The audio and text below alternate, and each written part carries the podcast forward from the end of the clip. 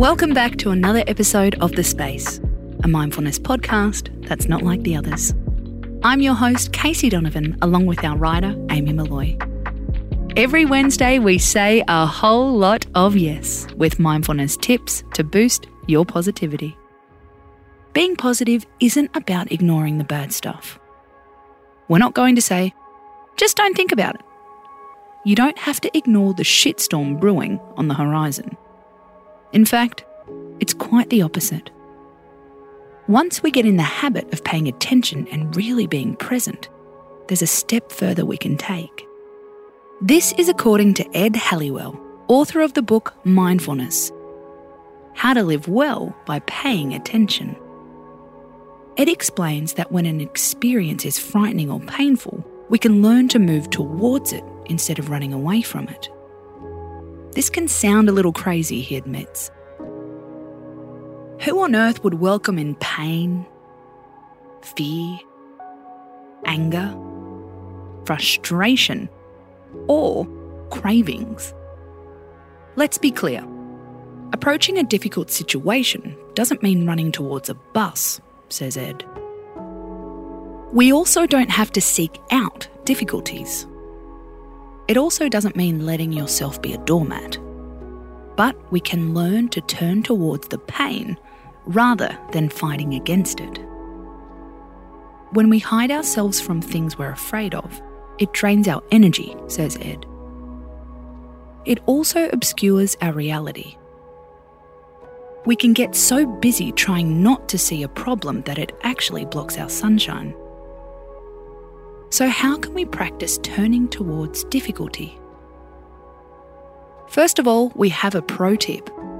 This one is best done in small doses at first, says Ed, and preferably with something that isn't too overwhelming.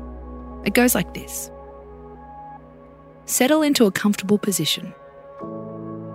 Notice sensations in your body which could be seen as unpleasant or difficult to be with an ache in your back, throbbing in your head, a tingling in your foot, which is getting more intense.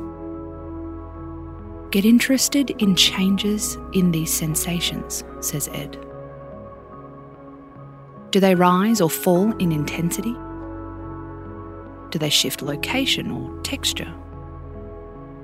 Don't try to change what's happening, just really sit and pay attention.